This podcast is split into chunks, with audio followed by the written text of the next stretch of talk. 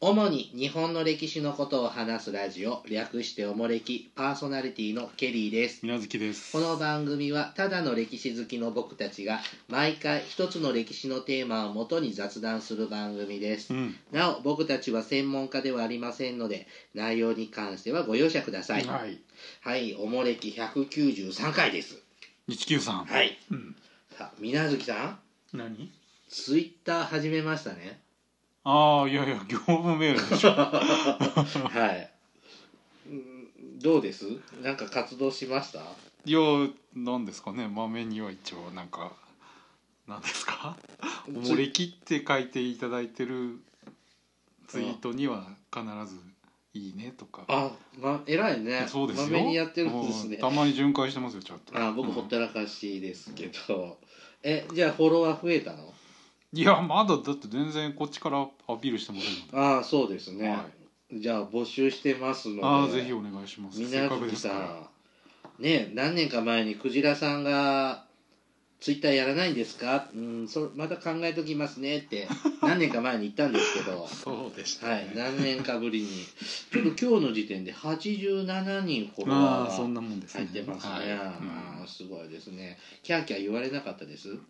まあ多少はあみなずきさんがそうですね多少いい思いをしましたほらもう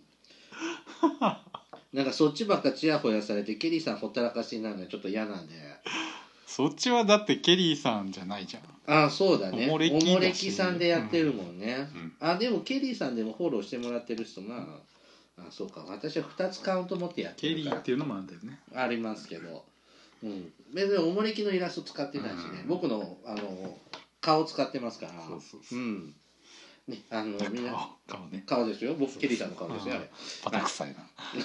な さあえー、っとね宮崎さんもツイッター始めたので適当にやっておりますのでお願いしますうんなんかつぶやくかもしれないのでフォローしてあげてくださたいまに週1ぐらいはなんか書いてますよ本当、うん僕しりとると番組配信しましたぐらいしかしてない、ああそうですかうんうんたまーにあでもこの間そうだこの間もちょっと珍しくおもれきのアカウントでツイートしたんですがあのああアスカに行ーったはいやつ飛鳥村また遊びに行ってきたんですああであの今回飛鳥村に行ったのはですねあのキトラ古墳に行きたかったんですよ、ああはいキトラねは飛鳥村じゃないんですけど正確に言うといえっ、とどこになるんだこれ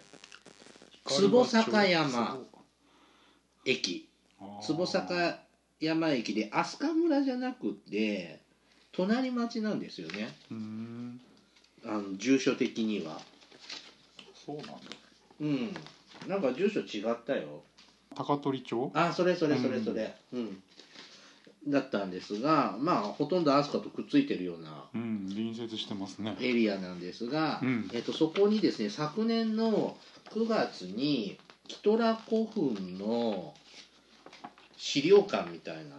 のえがオープンしたんです、うんキトラ古墳壁画体験館詩人の館っていうのがほオープンしてちょっと見に行きたかったので、うんえー見て見に行ってきましたうああそうはい。で、今日はキトラ古墳の話です。ああそうですか、はいえええ、みなさん、キトラ古墳は、の壁画、ここ有名なんですけど、はい見に行きましたキトラは行ってないですねあーうんあの、駅からね、歩いて15分ぐらいの、うーんところにこの、しこの資料館と、あのーキトラ古墳自体が、それは隣接してあるんですかほぼ隣接してますね。なんか山削って、はいはいはいあの、施設作ってありました。はいまあ、このキトラ古墳って有名になったのがこの壁画なんですけれどもそうですね高松塚古墳に続き日本で2番目に発見された大陸風の壁画古墳はいで石室の天井には本格的な天文図と、うん壁には4つの方位を守る神とされる指針うんや十二支の美しい絵が描かれているそうです。うんはいえーそういう古墳でなんかこれなんていうのファイバースコープでなんか覗いてるようなの当時テレビとかで穴からねはい見ましたでまずちょっとキトラ古墳って変わった名前じゃないですかうんキトラってカタカナで書きますが、キトラうんこの名前はですね名前の由来の説としては、えっと、この覗く中を覗くと亀と虎の壁画が見えたため亀虎うんキトラ古墳と呼ばれたという説ほあとこのキトラ古墳の南側の地名が小技北浦ううんこれがなまってキトラあ北浦がはいキトラうんキトラ古墳が飛鳥村安倍山集落のうん北西方向にあたるため、指針のうち北を司る亀うんと西を司る白虎うんからキトラと呼ばれたなんて説があります。ほまあよくわかりません。う なんでまあそういうのであってで、ね、なんでこの古墳があのちょ見つかったかというとやっぱ高松塚古墳がちょっと関連してくるんです。うんで高松塚古墳も、まあ、日本史の教科書の奈良飛鳥飛鳥時代の頃のそうペーでジすねにうん必ず飛鳥美人の絵としてはいこう出てきますよね。はいでこの高松塚古墳のこの壁画が発見されたのって昭和40年代後半の話でしたうんこれを聞いたこれが実際あってうちの地区にも高松塚古墳と似たような古墳があるよというほう情報が入ってきてじゃあ調べてみましょうかとへー調べてみましたほうそれが1983年昭和58年のことですうんでファイファイバースコープでお墓に穴開けて見てみたらなお墓に穴は開けてないでしょあななんうかん洞窟の跡かなんかでしょえキトラ古墳って盗掘されてないでしょいやされてるでしょされてたうんあされ窟高松は盗掘されてたでしょ、うんこれも洞窟の穴じゃないの、あったんだっけこれでしょうん、うんうん、あ本当だはいはい、まあ、まあ、ともかく、それ、そういうので、ファイバースコープ中に入れて、うん見てみたら、壁にこう壁画があったのが分かりました。はいで、まあ、いろいろ調査して、今日に至ってるんですけれど、で、壁画の保存状態が非常にいいとうんいうところで、なかなかの発見で、こう、ちょっと僕もこの発見されたのインパクトに残ってますね。なんかこれと、あと、ふなんか藤の木古墳とね、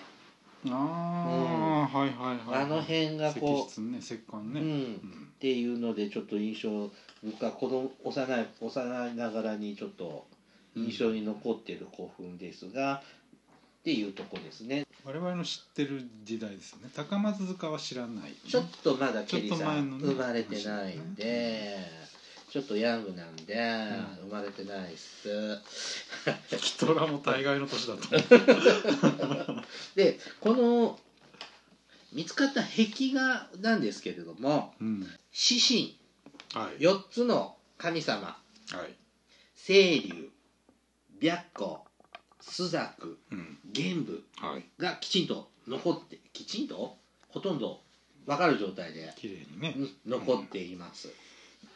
えーこれはまあ清流っていうのは2本の角と大きく開いた口と長く描かれた下ベロと下顎なんかが特徴的なドラゴンですよね、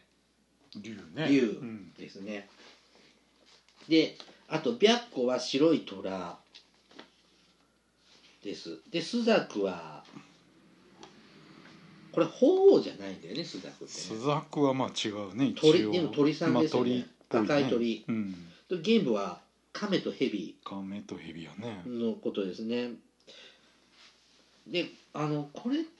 はあのこの指針っていうのはこう高松塚古墳とかになるけど一応方向を守護してるそうですね清流が東うん白虎が西、うんえー朱雀が南うん玄武が一応北はいですねでこの指針この4つはあのー季節も表したりもそうですしねますねうんで清流が春青春ですねうんねだから青い竜の春だから青春うん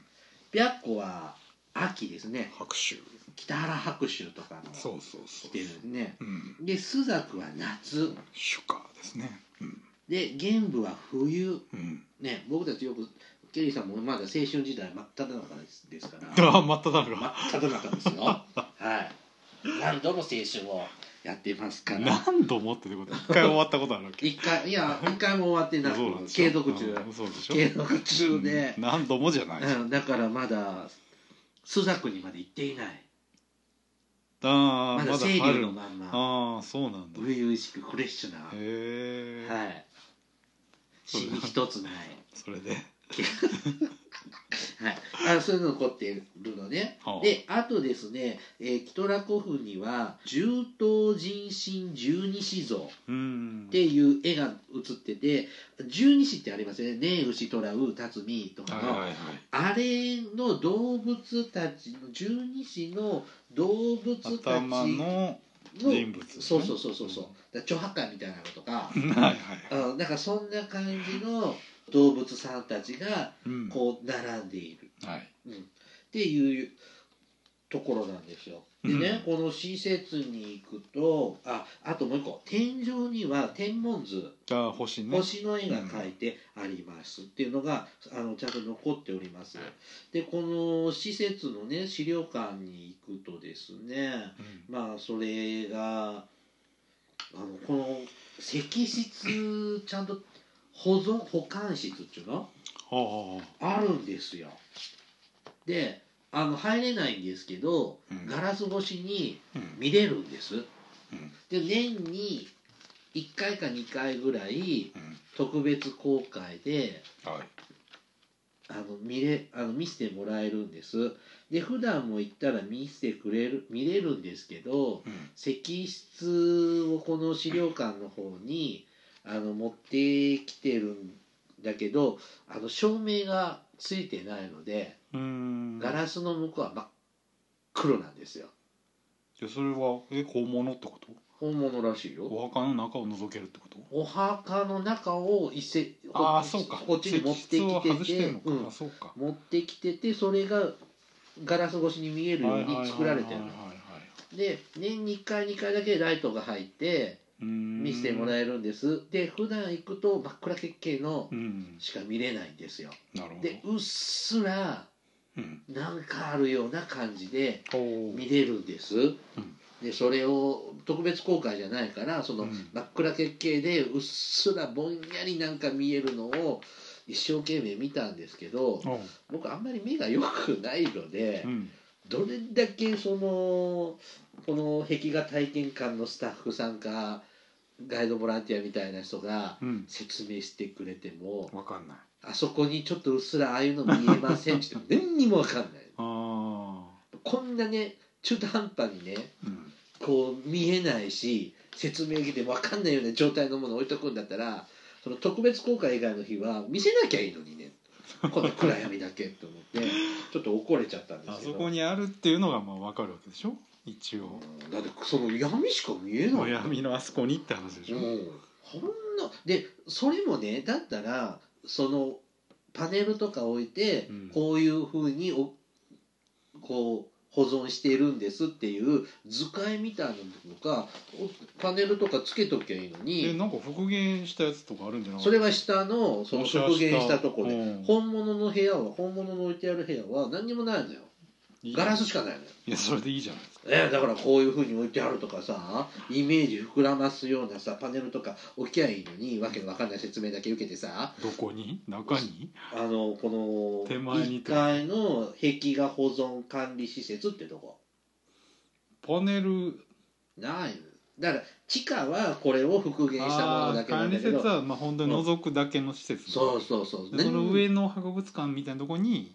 復元したやつとかがあるそうそうそう地下なんだけど1階が保存施設そでう地下がまあそれでいいじゃんな何にも分かんないんだもんでここに何があるか分かんない暗闇だけ見せられて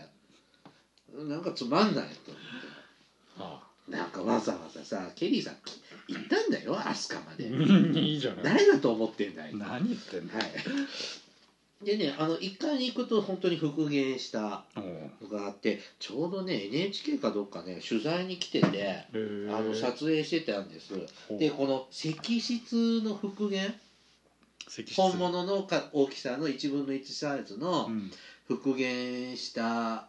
ものがあってうんそこ撮影してたんですよ NHK さんがうん終わったのでうんあのそのカメラとか機材とかスタッフさんが荷物片付けてうんどいあのゆどいてくれたんですよねうん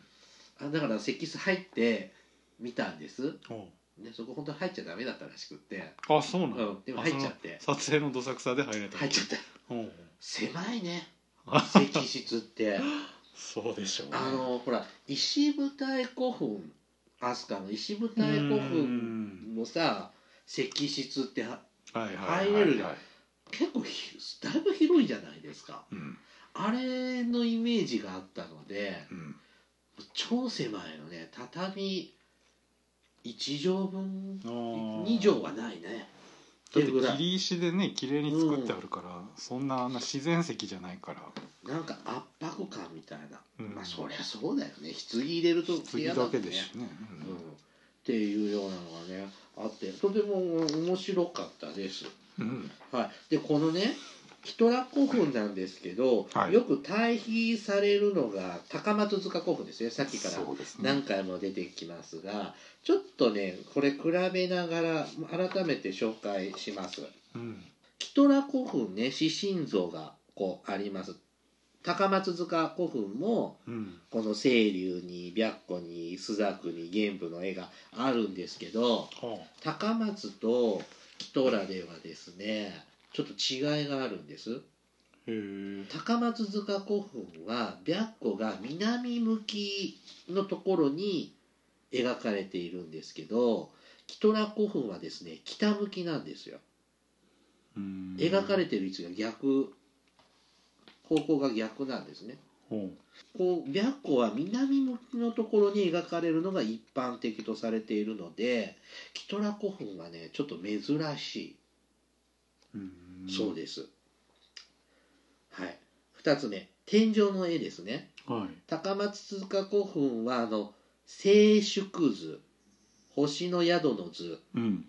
なんですがキトラ古墳は天文図ですうんこれ何かというとあの、まあ、中国の星座ですよね北斗七星とかうん他なんか中国のいやほら ちょっと勉強不足でよくわからないうん星星座が並んでるんですが静粛図はこの天文図の省略版うんなんですなのでキトラ古墳の方が精密な星座の絵がうん書かれている高松塚古墳は簡略版の静粛図という違いがありますうんあとこう獅神像とあと他に太陽とお月さんに関する絵もあるんですがはいそれ以外のものとしてさっきも紹介しましたがキトラ古墳では東西南北に、えー、重頭神神えー重頭神神十二子像うんが描かれています一方高松塚古墳は男女の群像が描かれています有名なそうですね飛鳥美人の絵でうんで高松塚古墳は人間でキトラ古墳は動物うんというちょっと違いがありますこの石室のこう構造みたいなんですものなんですけども、うんキトラ古墳は屋根型だからこう普通のお家の屋根みたいなの三角形の形になってる石室あ天井がね天井がねうんで、えーと高松塚の方は平天井ですうんこれ作りがちょっと違います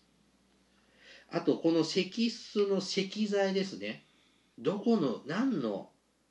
石を使っているかというとうんこれねえっ、となんて読むんでしょうねこれ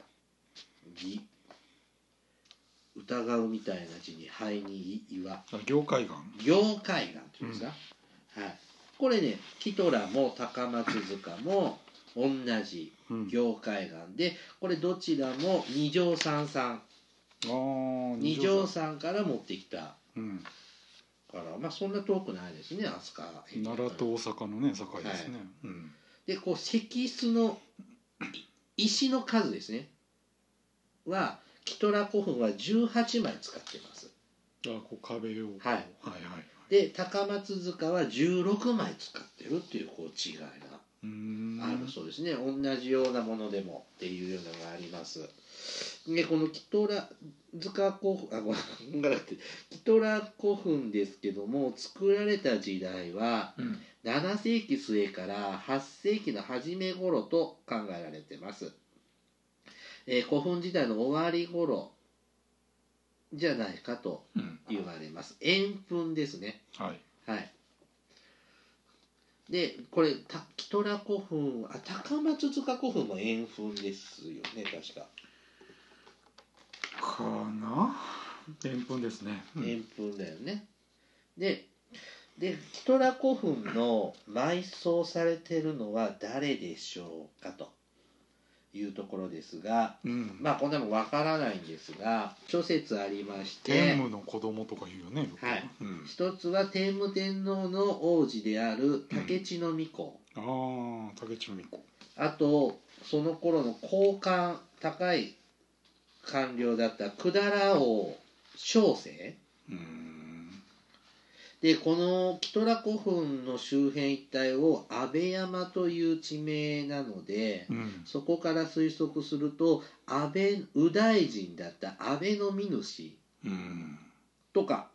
推測されてますうん金や銀を使った副葬品や豪華な装飾を施されている施したのと推測できる木の棺桶ですね木棺がうんというところから、えー、とかなり身分の高い人だろうというところは、まあ、間違いないでしょうというところですね。はい、ほんでこのキトラ古墳ね今整備されてあのちゃんと芝生に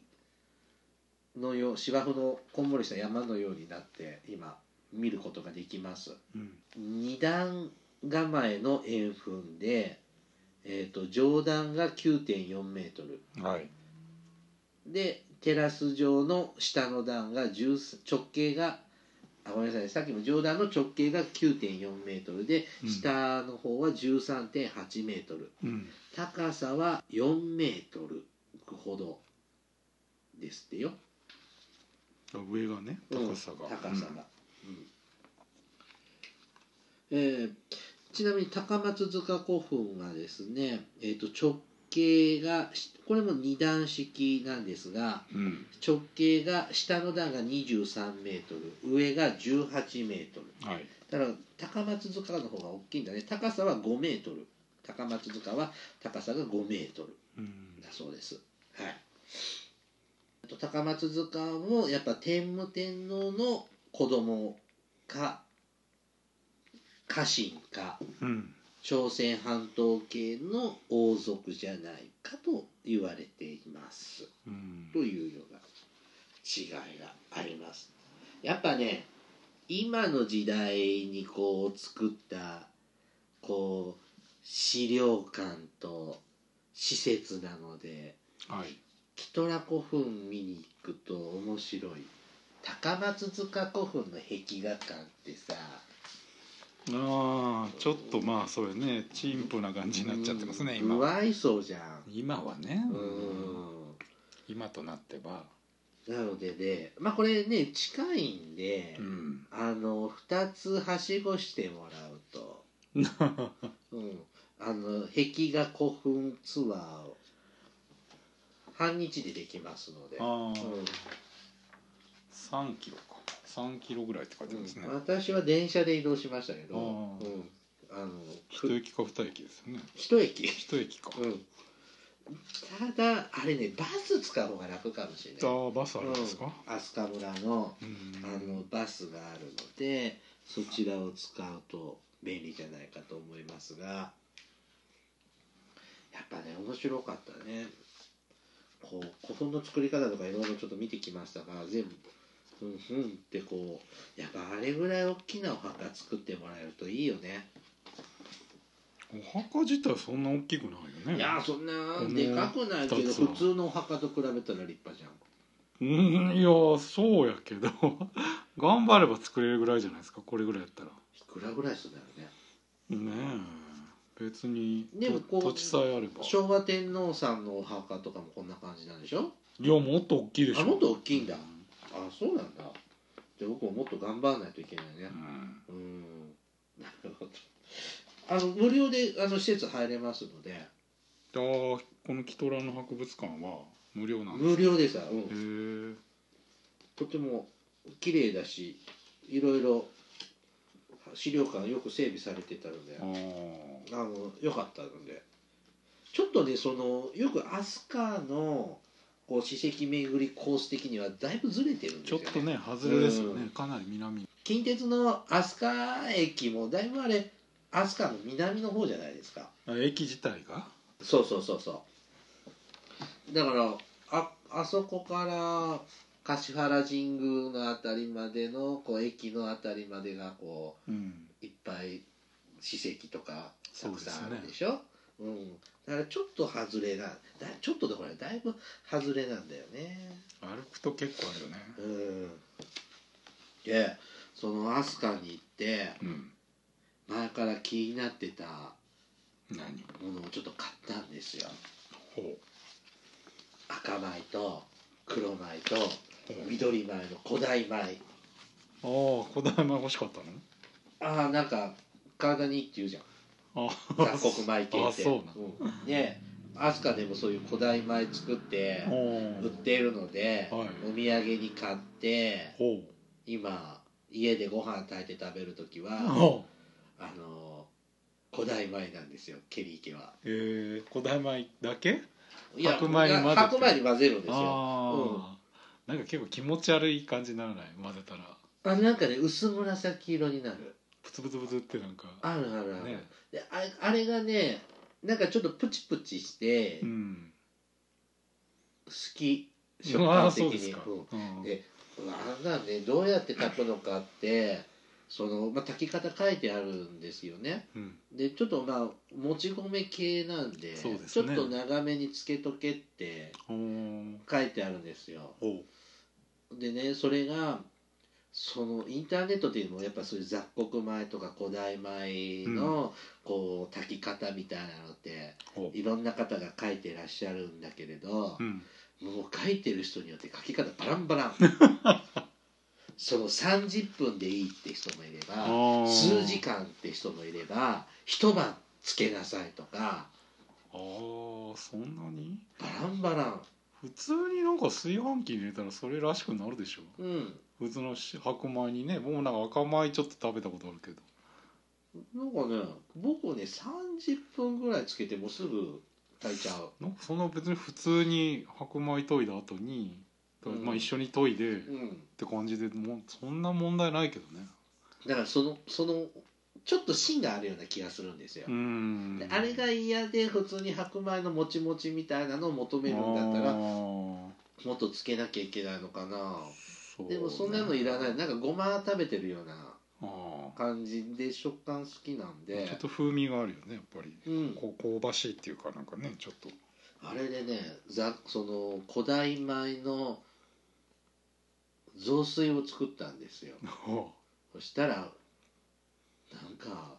紫色になっちゃってさなんかちょっとちょっとキモいーブルーベリーでも入れたみたいなそうやね食欲をそそらない色うで、 んまあ、それが食べ過ぎ防止になるのかもしれないねそうなのか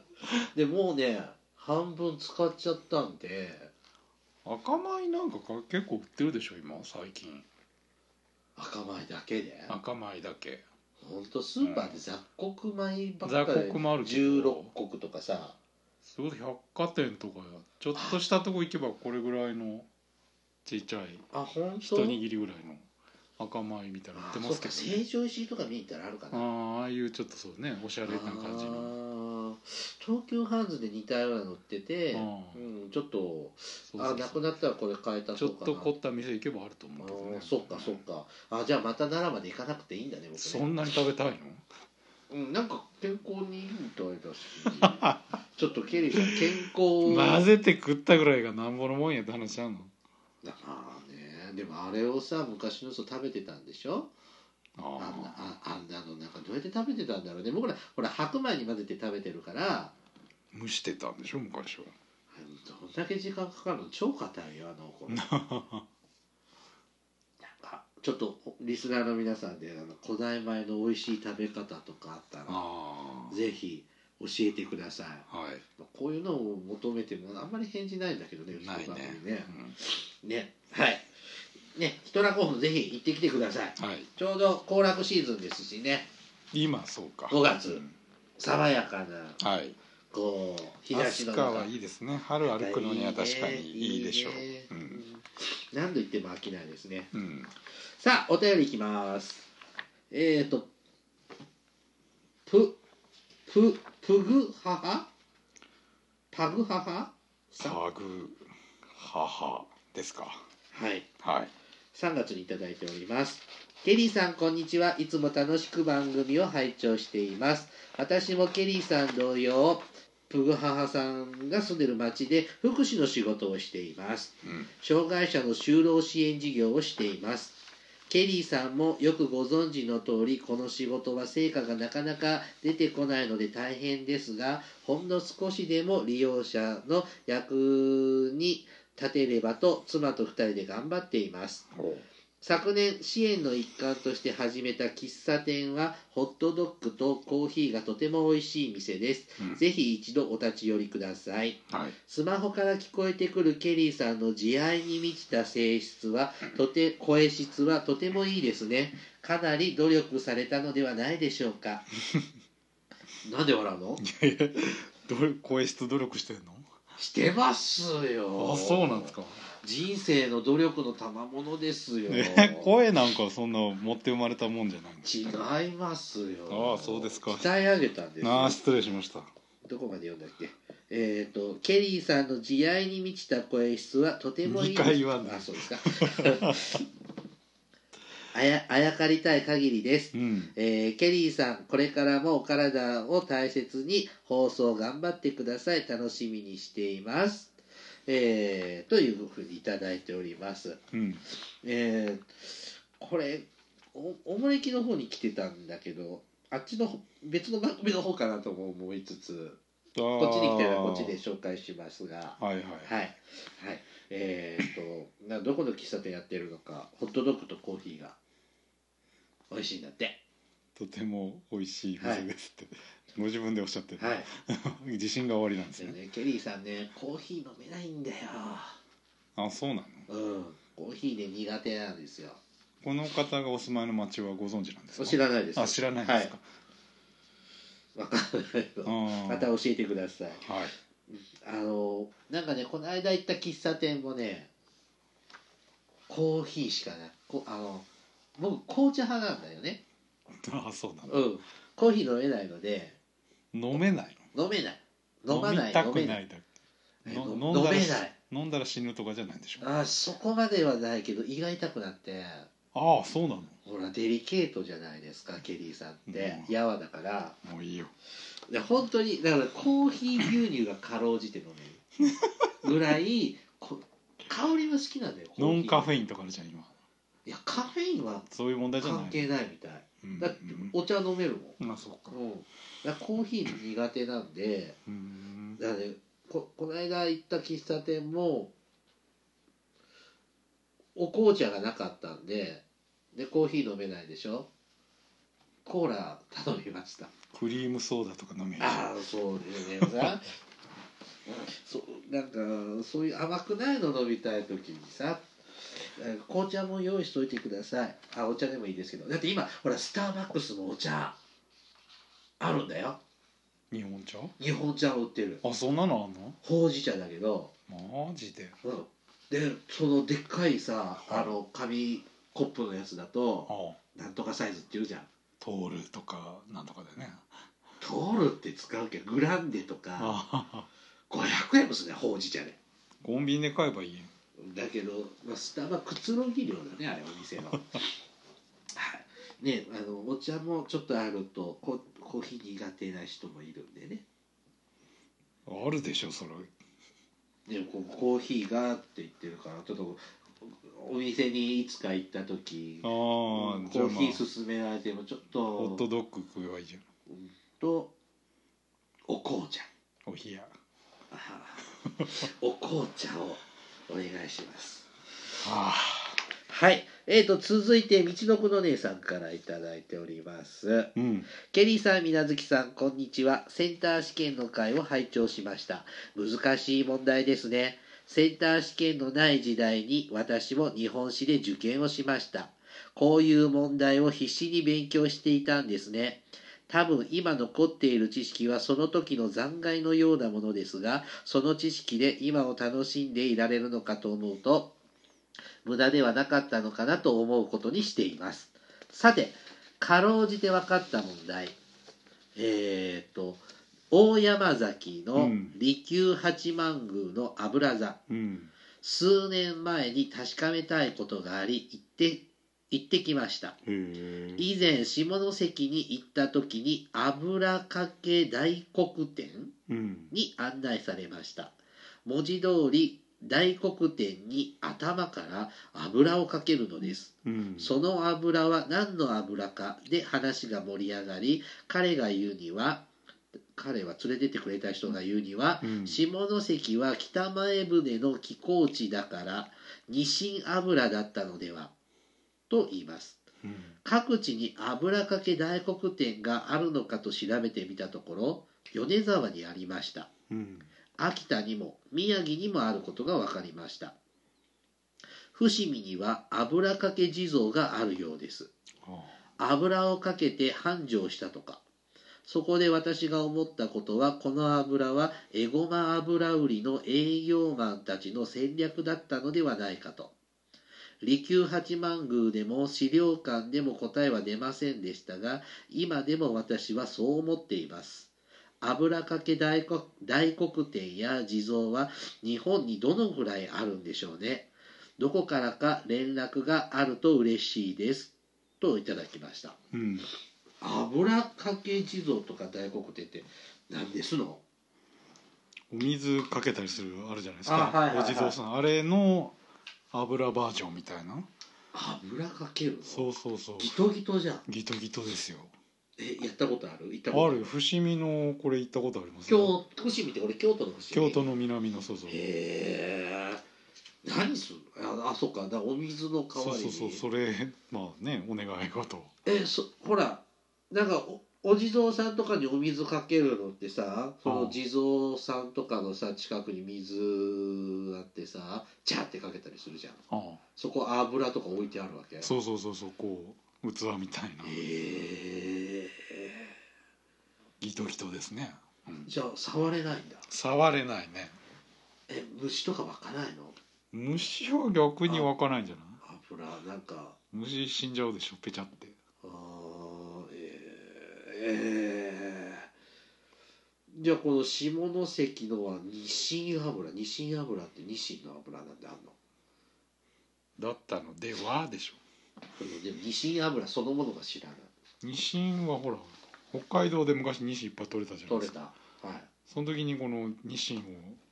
茹でてギュッて絞って油にして魚油魚の油あーで絞ったやつはあの締めかすとかって言って肥料肥料にしてたんだ油もね殺虫剤とか田んぼに撒いたりしてあー畑のねうん肥料を肥やしっていうのはね、知ってますけど肥やしじゃなくてこう水面にほら田んぼの水面に撒いてうん虫が落ちるとそこで死んじゃうわけあはいはいはうんそのため田んぼに撒いたりとかねいクジラの油とかニシンの油へえ皆月さん普段油はどの油使うんですサラダサ油ラダオイルですねああケイさんとかごま油えー天ぷらとかもいやそううちで揚げ物はしない炒め油とか炒める時ごま油ああいやまあうちもあるけどうねんなんかサラダ油よりヘルシーかなああそればっかりやん、うんそうだよ、まあ、香ばしいよねうごま油ん、でごま油今ねマイブームおつまみがお豆腐にあキムチのせてあごま油かけるやっこにね、うんうん、美味しい美味しい美味しいあとねこの間作ったのは水菜ああナッパね水菜のあのシャキッのねあれにほらなんかしらすと梅とかふりかけみたいになってるしらすってあるじゃんなんかああーカラカラのやつ、混ぜたよはいはいはいあのなんか半生のふはいりはかけいはいはみいたいなあの円環コーナーで言ってるじゃん、はああのタイプをふりかけ いて居酒屋メニューじゃないほんでそこにあの居酒ごま屋の油やつかけて居酒屋のお通しばっかりやんけそうね、でもクックパッドで見たんだよなんかそのななんだっけ水菜が安かったからあーなんかそれでサラダ作れなあかなで簡単なのがいいじゃんあ油と合いますよねああいうでシャキッとしてあーって言ってその水菜としらすしらす系とうーんごま油言われたら全部居酒屋で出てきそうですねあらあなたの町の近くにありますよねでっかいあごま油,、ごま油屋さんねうん、あの風向き悪いとごま臭いよああ本当に、うんああそれぐらいうんごま臭いごまごま臭いごま臭いええうんでも隣町なんかあの上あの醤油味噌の醸造所あってさああのもう風向き悪いとその町行くと大豆臭いもんええあの虫だし大豆の蒸した匂いはいはいはいはういんあでも一応ねあのケリーサンシティごま油は買うようにああまああそこ大きいよね、うんあそこ結構してよますよく売ってますよねあそこのでそれではなんかえごま油とかいいらしいじゃんねいえごまむっちゃ高いでしょ、うんでオリーブオイルとかはちょっと嫌いじゃないけどうん好き好んでやっぱちょっ食とべない癖があるよね、うん油だけはちょっとねなんかね昔行ったリゾートホテルあでの朝食バイキングみたいなのあるでしょああそこでねそのフランスパンにうん、うんオリーブオイルに黒胡椒かけて、はいはいはいそれをつけて食べるっていう食べ方勧められて、うん食べた時が初めてオリーブオイルって美味しいなって思ったのああいい油だとね今まで思ったことなかったんでっていうぐらいね油良くないけどでも多少は取らないといけないですいやよねもちろん、うんうん植物系の油はいいんじゃないですか、うんでも取りすぎはダメでしょ、まあそれなんだって、の飲んじゃダメでしょ、うん、そりゃなんだってそうでしょねあーそうなんだでこの油かけ大黒天とか地蔵系油かけ系のがリスナーの他の皆さんもなんかうちの町やあの辺にもあったよなんてあったらまたああ情報をはいはいください、うん、もう全然初めて知りましあそう、たうんええ23箇所ありますよ知ってるだけでもあこあの姉さんは米沢に秋田に宮い城やに私の牛私のね住んでる近所でもあ23箇所水無思い月タウンにも思い浮かぶだけでそんなにあるよへえそれ水無月タウンは独特なああおまあ菓子かだそれはまあ確かにそうだけどににしてもあそううへんえ情報他の方も情報待っております、うんはいじゃあね今日はねここまでにしますはいおもれきではリスナーの皆様からのお便りを募集していますお便りテーマがあります戦争の体験談や歴史検定情報えー、とそれに勲章にまつわる話などを募集しております他にもいろいろとお便りテーマがあります詳細はおもれきのブログをご覧くださいお便りは E メールまたは Twitter のダイレクトメールでお送りくださいメールアドレスはおもれき2013 gmail.com Twitter のユーザー ID はおもれき2013ですはいさらにおもれきは YouTube でも過去の回を配信しています。ユーザー登録されている方はおもれきのチャンネル登録をお願いします。うんあのーそろそろあの200回足上げ入ってきたんですけどはあのうちの番組ってほらお便り読むのに時差があはいだいぶありますので、はいそろそろ早めに気を使っ それては送っていただけたらそれはそれで嬉しくないですダかメでしょういや時々空気読んで送ってく時差を考えてあの送ってくださるる方もいたのでそんな忖度しなくていいですでも一応ちょっと言っとこうと思いましたはいではまたポッドキャストでお会いしましょうさようならさよなら